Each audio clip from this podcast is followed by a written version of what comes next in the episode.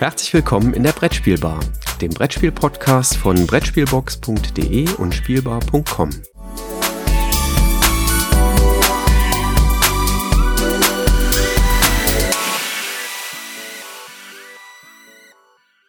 Einen wunderschönen guten Morgen. Wir befinden uns Tag, ja, minus eins der Zeitrechnung der Schulschließung in Deutschland und ähm, grüßen alle Hörer, insbesondere auch den Daniel, äh, der hoffentlich seinen Notizblock wieder eifrig gezückt hat, um das ein oder andere Spiel für sich zu notieren, um es eventuell dann auch kaufen zu können. Der hat das nämlich auf Twitter. Achso, den Jürgen habe ich übrigens auch noch hier. Entschuldigung. Huch, wo ist er? nee, der Daniel, der hat das bei, ähm, bei Twitter gepostet. Von wegen Brettspiel-Podcast hören sei irgendwie so eine verdammt teure Angelegenheit. Ich interpretiere das jetzt mal so, weil er vielleicht das ein oder andere Spiel nett fand, was in verschiedenen Podcasts vorgestellt wurde und sich das dann vielleicht gekauft hat. Mal gucken, ob wir das heute auch wieder schaffen mit äh, dem ein oder anderen Spiel. Schauen wir mal. Anfangen tun wir allerdings mit einem recht kleinen Spiel. Ähm, das habe ich selber gar nicht aus Nürnberg mitnehmen äh, können, weil äh, da waren gar nicht mehr so viele Exemplare am Ende von da. Aber du hast es mitgenommen. Und du bist in den Wald gegangen, ne? Genau, es gab noch ähm, ein vorab produziertes Exemplar, also es ist noch nicht die ganz fertige Version gewesen, nämlich von Treelinks. Ähm, Treelinks, was bei der Edition Spielwiese ähm, erscheint, das müsste jetzt die Tage dann auch im Handel erscheinen oder äh, verfügbar sein. Ein Spiel von Paul Schulz, der war mal Stipendiat ähm, bei der Spiel des Jahresförderung für Spieleautoren, wenn ich das richtig in Erinnerung habe. Ne? Ja, genau. Also äh, hat das gewonnen. Genau, also er hat das Stipendiat auch äh, eben bekommen. Und Treelinks ist jetzt eines der ersten Spiele von ihm, wenn ich das richtig gesehen habe, die bei einem Verlag. Das ist ein Erstlingswerk, ja. ja. Ähm, ist tatsächlich relativ zügig gespielt, so in knapp zehn, ja, wenn es lange dauert, in Richtung 20 Minuten ist man dann unterwegs. Richtet sich, glaube ich, wirklich an Familien, würde ich sagen. Also auch die Altersangabe ab acht Jahren äh, deutet das an.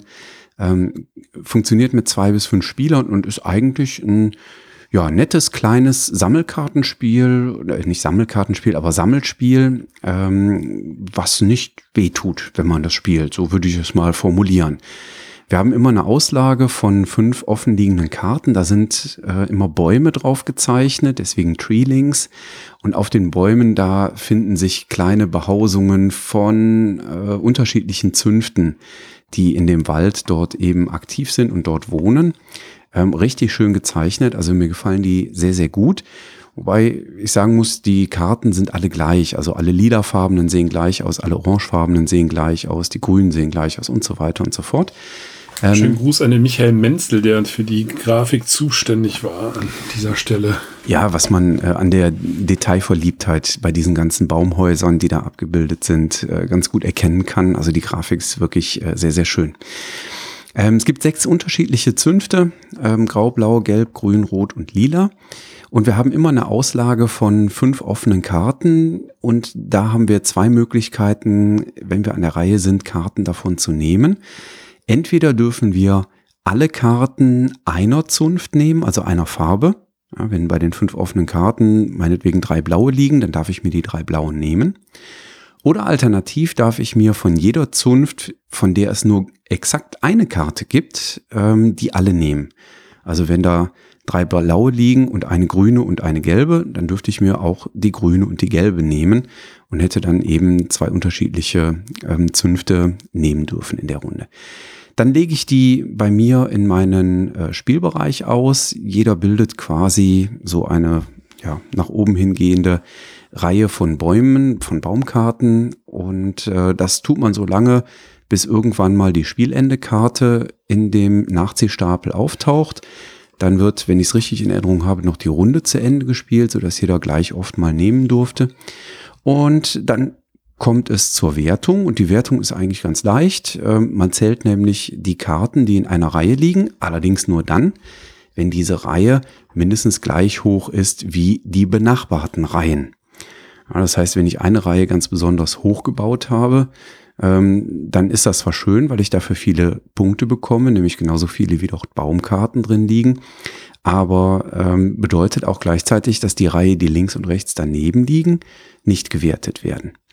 Das strebe ich übrigens teilweise durchaus an, nämlich dann, wenn ich die Außenreihen, die ich in meiner Auslage habe, also ich bilde ja quasi Reihen für jede Farbe eine, und die Reihen oder die Farben, die außen liegen, die wirken nicht nur äh, auf meinen, äh, auf meine Stapel, die ich da liegen habe in meinem Spielbereich, sondern die außenliegenden Karten haben auch eine Wirkung auf die Nachbarn. Das heißt, wenn ich meinen links außen liegenden äh, Baum ganz hoch baue, dann verhindere ich damit, dass mein linker Nebenmann seinen allerrechtesten Stapel werten kann, wenn der niedriger ist als meiner. Und das ist so ein schönes interaktives Element, weil man dann auch immer so bei den Nachbarn schaut, so, was hat der denn äh, auf der rechten Außenseite, was hat mein rechter Nachbar auf seiner linken Außenseite liegen? Und dann ist man eben auch bestrebt, da höher zu kommen als die Nachbarn, weil man denen dann äh, gehörig eben in die Suppe spucken kann, was man in Corona-Zeiten natürlich nicht äh, bildlich tun sollte. Ja, wie gesagt, richtet sich wirklich an Familien, da finde ich, ist das auch gut aufgehoben ähm, in der Kategorie ist jetzt wirklich nicht höchst anspruchsvoll, sondern ja, immer wenn ich dran bin, nehme ich halt Karten, solange bis das Spiel über die Spielendekarte dann beendet wird. Und dann schaue ich, äh, die ähm, hohen Kartenreihen werden entsprechend gewertet. Und wenn die Nachbarn daneben niedriger sind, dann werden die nicht gewertet. Und das ist eigentlich schon das ganze Spiel. Deswegen ist das auch so zügig zu spielen, weil diese 108 Zunftkarten, ähm, die sind dann doch relativ zügig weggespielt. Also es gab oder gibt durchaus schon mal Situationen, wenn dann da vier blaue liegen, dass man sich mal eben so vier blaue da wegnehmen kann aus der Mitte. Die Karten sind ja wild gemischt und das kann dann einfach vorkommen. Und äh, deswegen geht der Stapel also auch durchaus zügig und äh, flott durchgespielt weg. Ich habe das Spiel jetzt, äh, da ich es ja selber nicht habe, mal bei meinem äh, Spielkollegen Christwart äh, am Donnerstag vor zwei, drei Wochen gespielt.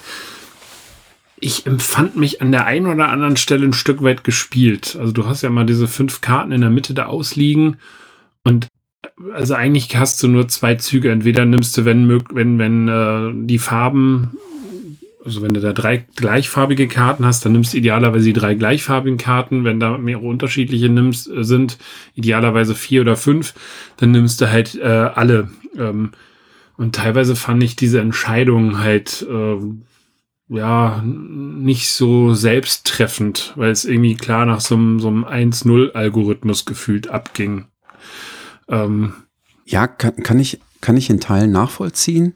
Ähm, wobei du schon durchaus schaust, also selbst wenn da mal vier blaue liegen, dann nimmst du die nicht zwingend, wenn dein blauer Baumstapel sowieso schon so hoch ist, wenn du eh schon so viele blaue Karten hast, weil das macht es ja nur schwerer, dass du deine benachbarten Stapel noch auf die gleiche Höhe kriegst. Also das Optimale ist halt, dass du bei Spielende ganz, ganz viele Stapel hast, die äh, gleich hoch sind, weil dann kommen die alle äh, wunderbar in die Wertung rein ähm, das strebst du halt an. Deswegen, also so, so ein ganz äh, leichter Automatismus ist es dann doch nicht. So ein paar Kniffe sind schon drin.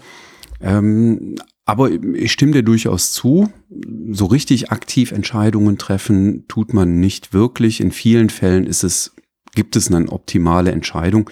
Ich muss auch nicht lange drum knobeln. Ne? Also ich gucke einfach, äh, welcher Stapel ist noch niedrig, äh, den versuche ich dann hochzuziehen und nehme mir die entsprechenden Karten dann aus der Auslage, wenn ich sie kriegen kann in irgendeiner Form. Genau. Was uns stärker gestört hat, ist, äh, die, die Spielende-Karte kommt halt sehr plötzlich. Ähm, klar weiß man ungefähr in den letzten so und so vier Karten, da ist dann die Spielende-Karte ähm, zu erwarten. Ähm, aber wenn sie aufgedeckt wird, dann wird die Runde noch zu Ende gespielt ähm, und man hat, wenn man dann schon dran war in dem Moment, gar keine Einflussmöglichkeit mehr. Das, das war schon hart. Da hätte ich mir vielleicht eher gewünscht, dass die Spielendekarte vielleicht etwas höher in den Stapel reinkommt und man dann aber vielleicht noch eine, die Runde zu Ende spielt und dann vielleicht noch eine volle Runde hinterher spielt. Dass man noch so ein bisschen was machen kann. Also wir hatten da durchaus Partien, ähm, da habe ich noch Karten genommen, ich dachte, ah komm, das reicht noch, dass ich jetzt noch zweimal vielleicht Karten ziehen kann. Ähm, und dann äh, wurden aber danach ganz, ganz viele Karten von, äh, aus der Mitte abgeräumt. Es wurden also entsprechend viele nachgezogen vom Nachziehstapel. Und da war dann die Spielendekarte dabei. Und das ging dann, äh, ja, da war das Spiel dann vorbei und ich kam gar nicht mehr dran. Und ich habe mir im Prinzip, dadurch, dass ich dann nochmal einmal Karten genommen habe, mir eigentlich meine ganze Punktwertung kaputt gemacht. Und das war dann so ein bisschen, bisschen unbefriedigend. Ähm, ja, das, das, das Problem äh, kenne ich da. Ich habe da jetzt gerade zufällig das, den Prototypen von Bonfire, also jetzt kurz, kurzer Exkurs von dem Stefan Feld gespielt. Da haben die das eigentlich super gelöst. Äh, da wird das Rundenende ausgelöst und dann gibt es so fünf Plättchen, wo, wo praktisch fünf Runden lang noch jeder einmal drankommt. Jetzt muss man das nicht vielleicht fünf Runden machen, aber ich fände das nicht schlecht, wenn man so ein oder zwei Runden am Ende noch hätte äh, um da noch was ausrichten zu können. Dass man das irgendwie mit so einem Marker dadurch auslöst. Ja, genau. Ja, prima. Viel mehr gibt es zu dem Spiel eigentlich auch nicht zu sagen, würde ich sagen. Also das war Treelings von Paul Schulz, wird jetzt in den Tagen ausgeliefert von der Edition Spielwiese. 10 bis 20 Minuten Spieldauer, zwei bis fünf Spieler. Funktioniert auch in den unterschiedlichen Spieleranzahlen wirklich gut, ne? dadurch, dass man immer äh, auf den linken und rechten Nachbarn schaut. Äh, Im Zwei-Personen-Spiel ist der linke und rechte Nachbar halt ja der, der linke Rand meines Mitspielers und der rechte Rand meines Mitspielers. Äh, also das ist da ganz genauso. Und das funktioniert auch wirklich ab acht Jahren. Also das äh, könnte unsere Tochter problemlos, also die Ältere, auch mitspielen. Ja. Ja. Was hast du denn noch Feines gespielt?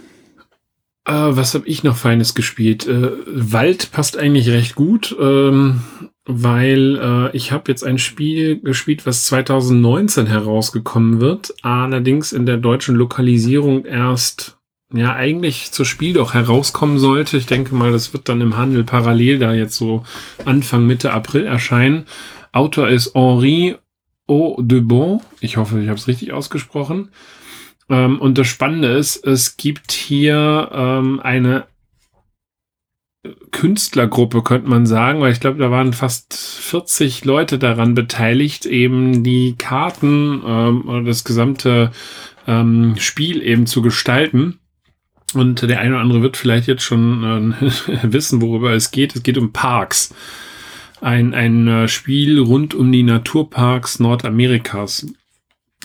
Und äh, das, das, äh, also fangen wir erstmal mit dem, was so augenfällig ist. Ähm, wir haben, äh, wir müssen halt amerikanische äh, Naturparks besichtigen, die dann auch Siegpunkte bringen. Aber jede einzelne Parkkarte ist wieder individuell von einem Künstler gestaltet worden. Und äh, somit äh, ist das Besondere da, eben diese unterschiedlichen äh, Parkkarten sich anzugucken. Da hat man auch echt äh, während des Spiels, gerade in den ersten beiden, drei, vier, fünf Partien, äh, so viel zu sehen und zu entdecken, äh, dass das schon fast vom Spielen ablenkt. Ähm, aber das äh, ist, ist echt herausragend, ähm, da so ein tolles Artwork drauf zu setzen was machen wir? Ähm, es ist eigentlich ein Spiel vom Schwierigkeitslevel, würde ich es ja eigentlich genau auf der Grenze zwischen Familienspiel, also gehobene Familienspiel und Kennerspiel sehen. Wir wandern. Ähm, und wir haben eine Auslage von äh, Plättchen, die wir entlang wandern müssen. Dazu hat jeder Spieler zwei Wanderer, die am äh, ja, Start stehen und das, was ich mache, ist, ich, äh, wenn ich dran bin, ich setze meinen Wanderer auf eins dieser Plättchen, die vorher gemischt werden. Ähm, pro Runde, wir spielen vier verschiedene Runden, kommt ein zusätzliches Plättchen mit hinzu, so dass dieser Wanderweg äh, im Laufe der Zeit immer etwas länger wird. Und ähm, wenn ich meinen Wanderer dann auf so ein Plättchen nehme, habe ich die Möglichkeit, das auf dem Plättchen abgebildet, beispielsweise Ressourcen zu nehmen. Es gibt vier verschiedene Ressourcen. Es gibt Sonne, Wasser, Gebirge und äh, Wälder äh, die gleichzeitig auch Zahlungsmittel sind, äh, um eben halt den Eintritt in die Parks äh, ja, zu finanzieren. Ähm, denn das ist auch sehr schlank gestaltet. Die Parks sind am Ende dann Siegpunkte. Je nachdem, wie viele Ressourcen man da benötigt, gibt es da zwischen zwei und fünf Siegpunkte. Ähm, zusätzlich gibt es dann noch äh, Individualziele, die dann nochmal zwei, drei Siegpunkte bringen. Und ich kann Fotos schießen, äh, bringt auch nochmal Siegpunkte. Also es ist sehr schlank gehalten, äh, wofür es Siegpunkte gibt. Es ist nicht so eine ewig riesige äh, Siegpunkteschlacht und da nochmal drei und hier nochmal fünf, ähm, sondern das ist eigentlich sehr, sehr kompakt gehalten. Ähm, jetzt könnte man ja meinen, wenn ich mit meinem Wanderer da durch die Gegend ziehe, dass ich dann erstmal Ressource für Ressource für Ressource einsammle. Da haben die Macher einen, Riegel vorgeschoben, denn ich kann beispielsweise ein Plättchen, wo schon ein anderer Wanderer drauf steht, ähm, nur dann äh, besuchen, wenn mein Lagerfeuer noch brennt. Also jeder hat äh, so ein, so ein Lagerfeuer bei sich und wenn ich ein Plättchen besuche, wo ein alt, so, so ein Wanderer schon draufsteht, das kann auch mein eigener sein. Ich habe ja zwei Figuren, dann muss ich dieses Lagerfeuer umdrehen. Und bevor nicht einer meiner Wanderer ins Ziel gekommen ist, äh, habe ich nicht mehr die Möglichkeit, eben halt ein Plättchen doppelt zu besuchen. Somit spielen sich diese Runden relativ flott, wie ich fand. Wenn man nicht mit Grüblern spielt. Also das ist immer vorausgesetzt. Das ist jetzt so ein Spiel, was man eigentlich so schön wegspielen kann äh, und bitte nicht totgrübeln darf, weil dann geht die Leichtigkeit des Spiels verloren. Im Ziel habe ich dann die Möglichkeit, mir entweder einen Park zu reservieren. Es liegen immer drei Parks aus. Ähm, den kann ich dann zu einem späteren Zeitpunkt dann besuchen, um die Ressourcen abzugeben. Ich kann den Park auch direkt besuchen oder einen bereits vorher reservierten Park dann äh, dementsprechend äh, jetzt für mich aktivieren. Der ist dann am Ende ja, wie gesagt, Siegpunkte wert. Und ich habe noch, das ist die dritte Möglichkeit, ähm, die, äh, kann ich meine Ausrüstung verbessern. Das heißt, zum Beispiel steht dann auf so einer Karte drauf, immer wenn du einen Park besuchst, musst du ein äh, Wasser, eine Sonne, ein Baum, einen Berg weniger abgeben. Oder wenn du ein bestimmtes Feld auf dem Wanderpfad äh, besuchst, dann äh, nimmst du dir nicht ein Gebirge, sondern du kannst beispielsweise drei Wassertropfen nehmen. Wasser ist an der Stelle halt auch nicht ganz unwichtig, denn ich habe immer eine Wasserflasche bei mir.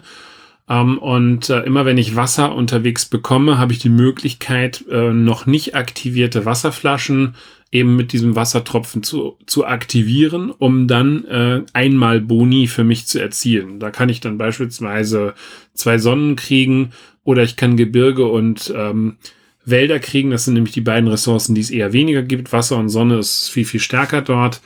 Ja, und so, so, so sammle ich halt so nach und nach diese Ressourcen, die ich dann als eine Art Eintrittsgeld für die Parks hinterlege. So wie ich es gerade beschrieben habe, so simpel ist es eigentlich auch, das Spiel. Es gibt auch noch die Möglichkeit, das Solo zu spielen. Das habe ich noch nicht gemacht. Ähm, das äh, wird noch äh, kommen. Das habe ich sogar morgen vor, äh, weil ich nämlich noch kurzfristig äh, eine Rezension da veröffentlichen werde. Und ähm, ja, also ich fand es sehr, sehr angenehm, sehr fluffig zu spielen. Ähm, das, was man jetzt vielleicht nicht erwarten sollte, und das ist so ein Thema Erwartungsmanagement, dass wir hier eine extreme Abwechslung bei dem Spiel haben. Ähm, leider, das hätte ich mir vielleicht an der Stelle noch gewünscht. Ähm, zwar verändert sich der Weg halt immer, dadurch, dass ich die Wegplättchen mische und ich pro äh, Runde ein zusätzliches Plättchen hinzupacke. Aber es wäre an der Stelle für mich noch schön gewesen, wenn man irgendwie diese Wegstrecke noch etwas modularer gestaltet hätte, indem man halt zwei Wegplättchen ähm, aus dem gesamten gar nicht äh, ähm, vorrätig hat oder so.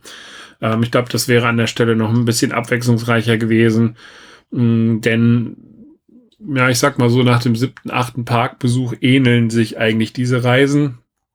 Wenn man es aber dann fluffig spielt, und das Spiel ist ja in, äh, zwischen 30 und 60 Minuten spielbar, äh, empfinde ich das jetzt auch nicht als so störend. Ja. Wird bei Feuerland Spiele erscheinen. Für mich hat's äh, echt riesig Spaß gemacht und äh, aktuell ist das bei Board Game Geek mit einer 7,9 gerankt ähm, im Familienspielbereich, also die, die sortieren es tatsächlich auch als Familienspiel ein auf Platz 40 der aktuellen Bestenliste. Und ich finde, das ist auch absolut gerechtfertigt. Ja, wir haben das ja in Nürnberg bei unserem Termin bei Feuerlandspiele erläutert gekriegt und ich konnte die Augen ja nicht weglassen von der äh, tollen Grafik. Ne? Also es ist wirklich traumhaft schön. Ich kann das nicht anders sagen. Und ähm, ich bin äh, auch sehr gespannt auf die ersten Partien. Also du hattest ja jetzt Zugriff auf ein Vorab-Exemplar. Ich habe es noch nicht gespielt, aber ich bin gespannt drauf und freue mich drauf.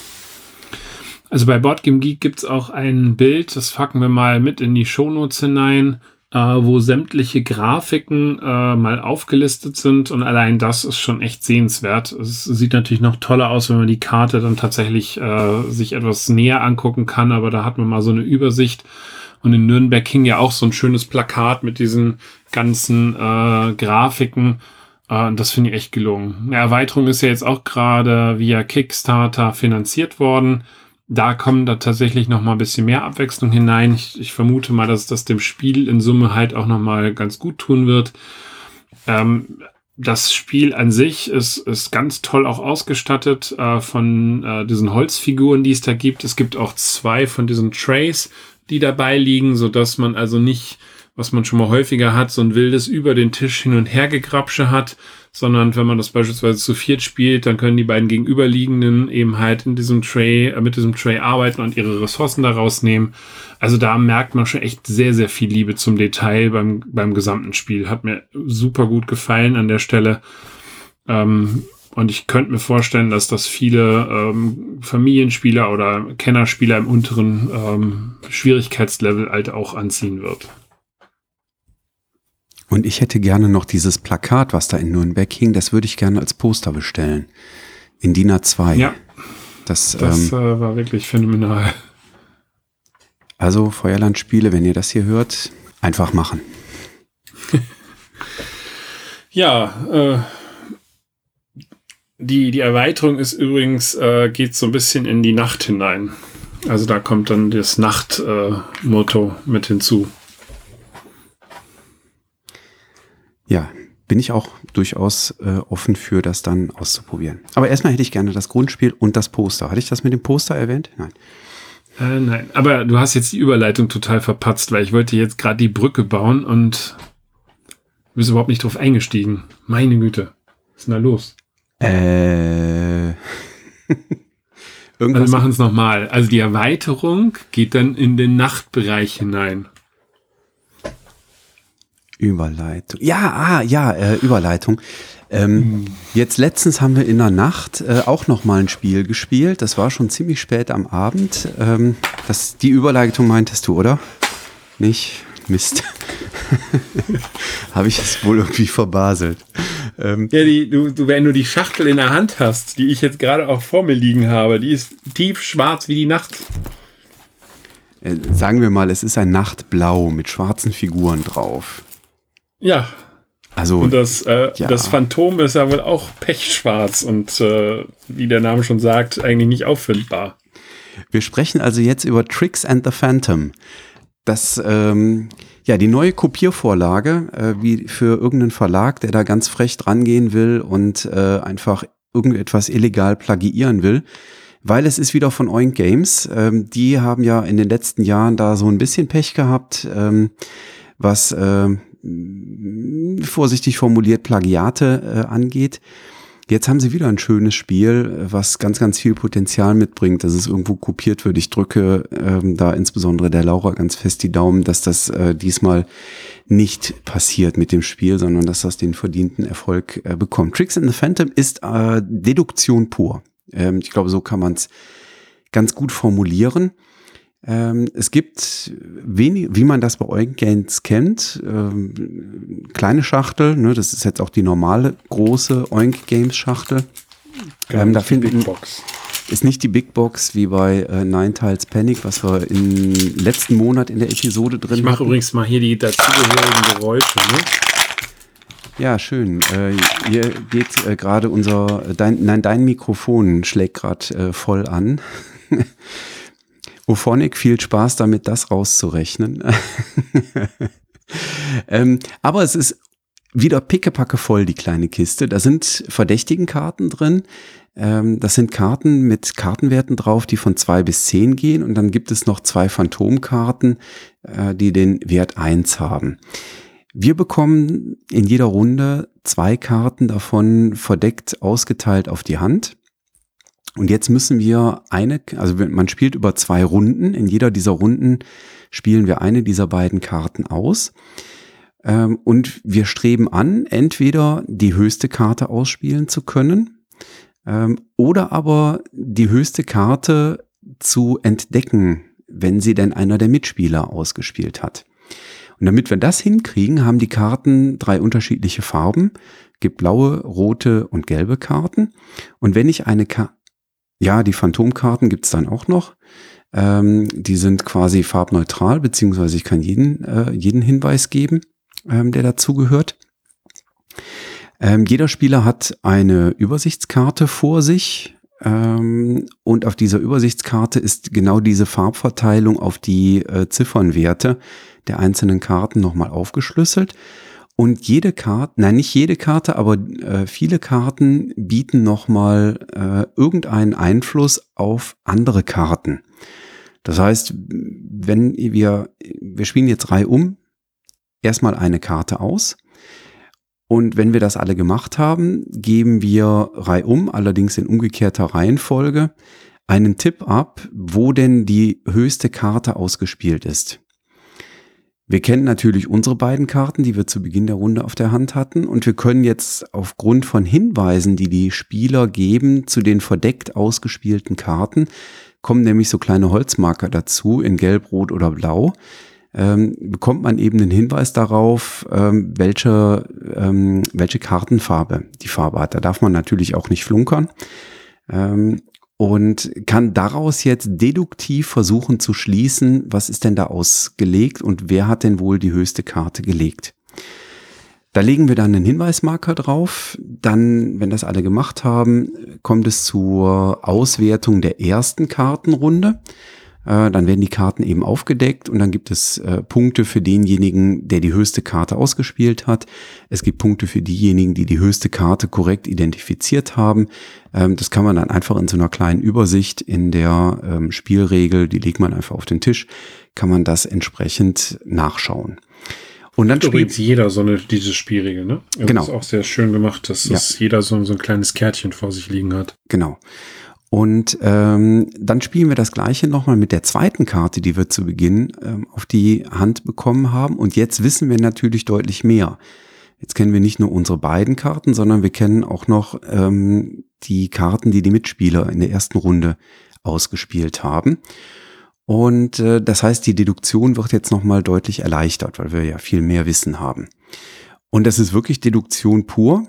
Ähm, man bekommt so Runde für Runde ähm, Punkte, sammelt Punkte ein und wenn man so im Durchschnitt waren es bei uns meistens so drei, höchstens mal vier Runden, dann hat einer der Mitspieler zehn Punkte ergattert insgesamt und dann endet das Spiel auch entsprechend. Ähm, und das spielt sich wirklich sehr zügig runter, hat mir äh, ausgesprochen gut gefallen. Ich mag ja ähm, solche Deduktionssachen sehr gerne. Wir haben das sogar schon mal zu zweit gespielt. Ähm, zu zweit gibt's eine kleine Sonderregel, weil jeder quasi ähm, zwei Charaktere spielt. Also jeder hat dann quasi zweimal zwei Karten und spielt jeweils eine davon aus und kann somit eben schon von Anfang an mehr Wissen haben über das, was so an Karten auf dem Tisch ist. Funktioniert ansonsten ähm, aber eben gleich. Es gibt dann auch noch eine Sonderregel, ähm, wenn man zu dritt spielt, dann ist quasi so ein virtueller vierter Spieler mit dabei, wo man eben im Blick haben muss, die Karte wird für den äh, vierten Spieler dann quasi für diesen virtuellen Mitspieler von Anfang an aufgedeckt. Das heißt, man hat schon ein ganz kleines bisschen an Information mehr, um dann eben äh, das Deduktionsspiel durchspielen zu können. Hat mir richtig gut gefallen, muss ich sagen. Aber ich muss auch zugeben, ich mag halt auch so Deduktionsspiele. Wer jetzt schon beim Begriff Deduktionsspiele gesagt hat, ah, das ist nichts für mich, der ist hier natürlich falsch aufgehoben, äh, muss man ganz klar sagen. Äh, aber wer ein Fable hat für Deduktionsspiele, das ist wirklich sehr komprimiert, runtergebrochen ähm, auf den Kern von Deduktionsspielen, ähm, ist zügig gespielt. Also diese drei, vier Runden, die man im Regelfall spielt, die dauern kaum eine Viertelstunde. Vielleicht in der ersten Partie mal eine Viertelstunde und dann geht's schon fast so in Richtung zehn Minuten runter, ähm, dass man das so zügig durchspielen kann. Funktioniert, wie gesagt, ich habe es jetzt mit zwei Spielern und mit vier Spielerrunden gespielt. Ähm, wirklich sehr schön und gut. Ähm, neun Jahre aufwärts steht auf der Regel. Da bin ich mir nicht ganz sicher, äh, ob das mit neun Jahren auch schon so flufft. Ähm, andererseits, wenn man auf Twitter guckt, dass da schon äh, die Sechsjährigen angeblich Gloomhaven äh, mit durchzocken und die Erwachsenen da keine Chance mehr gegen die dann haben, ähm, dann funktioniert es vielleicht auch mit Neunjährigen. Ich persönlich hätte das Alter wahrscheinlich ein bisschen höher eingestuft. Vielleicht so irgendwie ab elf Jahren oder so, äh, könnte ich mir ganz gut vorstellen. Ähm, ich muss aber dazugeben, das ist jetzt wirklich so ein, so ein bisschen educated guess. Ähm, ich habe das mit den Grundschulkindern tatsächlich nicht gespielt, weil ich selber so das Gefühl äh, hatte, dass das vielleicht noch zu früh für die kommt. Ähm, äh, wenn wir, aber vielleicht gibt's da Feedback aus der, aus unserer Hörerschaft, die sagen, ah, wir haben das auch schon mal mit äh, Neunjährigen äh, gespielt und das hat gut geklappt, würde ich mich freuen, dann würde ich das auf jeden Fall auch mal in die Grundschulrunde ähm, entsprechend mitnehmen. Ja. Kannst du noch mal erwähnen, in welchem Genre das spielt? Äh, Deduktion, hatte ich das gesagt? Ah, okay. Nee, hat sie noch nicht. Okay. Also wir müssen ja auch so, äh, wir müssen deduktieren und so. Ja. Ähm. Also es ist ein Deduktionsspiel, könnte man jetzt auf den Punkt ich, ich, sagen. Ja, ich würde das als Deduktionsspiel einordnen. Habe ich das so oft gesagt jetzt in der Zeit? Verdammt, Entschuldigung. Ich habe jetzt keine Strichliste gemacht, aber ich könnte fast äh, vermuten, das war das meistgenannte Wort bisher in, in unserer in, diesen, äh, in dieser Folge. Ah ja, welches? Übrigens die 45. ist, ne? Äh, darf man auch nicht vergessen. Äh, du meinst das Wort Deduktion jetzt, oder? Okay. Ja, Deduktionsspiel, ganz okay. genau. Okay. vielleicht, dann, wenn wir das schon wiederholen, äh, vielleicht noch mal kurz die Rahmendaten. Ich habe die Rahmendaten am Anfang ganz vergessen, weil wir direkt in Tricks and the Phantom eingestiegen sind. Bei Oik Games äh, ist es erschienen, dauert wie gesagt so circa 15 Minuten, zwei bis vier Spieler ab neun Jahre aufwärts. Und der Name des Autors, hoffentlich richtig ausgesprochen, ich tippe mal, dass das japanisch ist, äh, Takashi Saito, hätte ich das jetzt ausgesprochen. Artwork von Jun Sasaki. Ähm, ist in, bei Oink Games auch schon, wenn ich mich nicht täusche, 2017 erschienen ähm, und kommt eben jetzt 2020 in der deutschen Fassung, die die Laura Grundmann für Oink Games äh, Deutschland quasi umgesetzt hat äh, auf den Markt. Ja, und wie immer Material recht hochwertig, äh, finde ich. Äh, kann man ganz toll spielen. Definitiv. Also von mir gibt's da eine Empfehlung für für Deduktionsspielliebhaber. Ja, weil es ist ja ein Deduktionsspiel. Ja, also wenn man Deduktionsspiele nicht mag, dann nicht. Okay. Lass uns mal zum Ende kommen. Ähm, wir hatten wieder drei schöne Spiele heute, finde ich. Ja. Ein Baumspiel, ein Wanderspiel und ein Deduktionsspiel. Was in der Nacht spielt. was in der Nacht spielt. Morgen gibt es übrigens bei mir, kleiner Ausblick, äh, vielleicht schon auch auf die nächste Folge. Äh, mal schauen, wie wir da, wie weit ich da komme. Äh, My Cities äh, oder My City, äh, nicht My City. Das habe ich nämlich äh, gestern von Cosmos bekommen, weil ja heute das Blogger-Bistro ausgefallen ist. Wir hatten ja ursprünglich vor, mal den Ersteindruck von My City zu geben. Ähm, aber da hat das äh, kleine Virus, was im Moment grasiert, äh, uns einen Strich durch die Rechnung gemacht. Ich habe es aber jetzt hier und werde hoffentlich morgen dazu kommen, es tatsächlich auszuprobieren. Für mich gilt das Gleiche. Ähm, ich bin äh, am heutigen Samstag, wir haben tatsächlich, äh, oder ich habe heute noch eine Vorlesung gehalten von 9 bis 19 Uhr. Und äh, wir wollten die quasi noch wegkriegen, bevor die Hochschule schließt. Ähm, und ich bin dann nach Hause gekommen, äh, kurz bevor wir das jetzt hier angefangen haben aufzunehmen und habe mich riesig gefreut, weil da auch so ein Karton von Cosmos lag. Äh, hab gerade mal ganz kurz reingeguckt, es ist My City drin. Ähm, ich bin mal sehr gespannt drauf. Ein Legacy-Spiel ne, von Rainer Knizia. Mhm. Ähm, ja, ich hoffe, dass ich das äh, am morgigen Abend dann vielleicht mal äh, anspielen kann und dann auch schon so einen ersten Eindruck gewinnen kann. Ich poste dann bestimmt auch irgendwo bei Insta mal ein Foto oder so. Kriegen wir hin. Gibt es ja bisher noch gar nicht.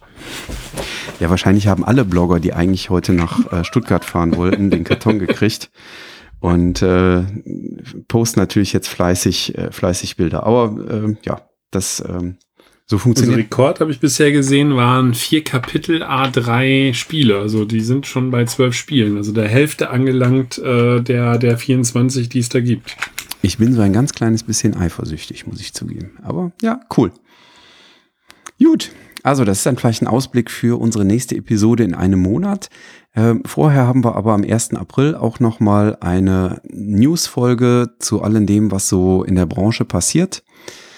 Wir freuen uns, wenn ihr auch dann wieder äh, genussvoll zuhört.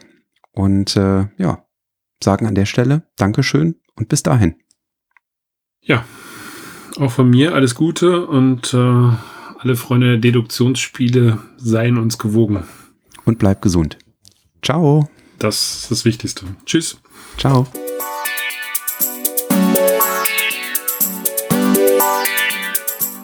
Danke, dass du der Plauderei an der Brettspielbar gelauscht hast. Wir freuen uns über Feedback, insbesondere bei iTunes, Panoptikum, IO oder anderen Plattformen, über die du dem Podcast folgst.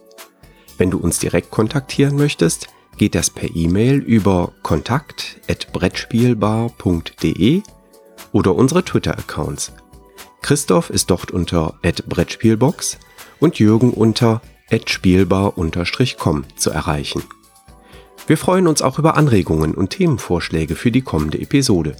Für heute verabschieden wir uns und wünschen eine verspielte Zeit.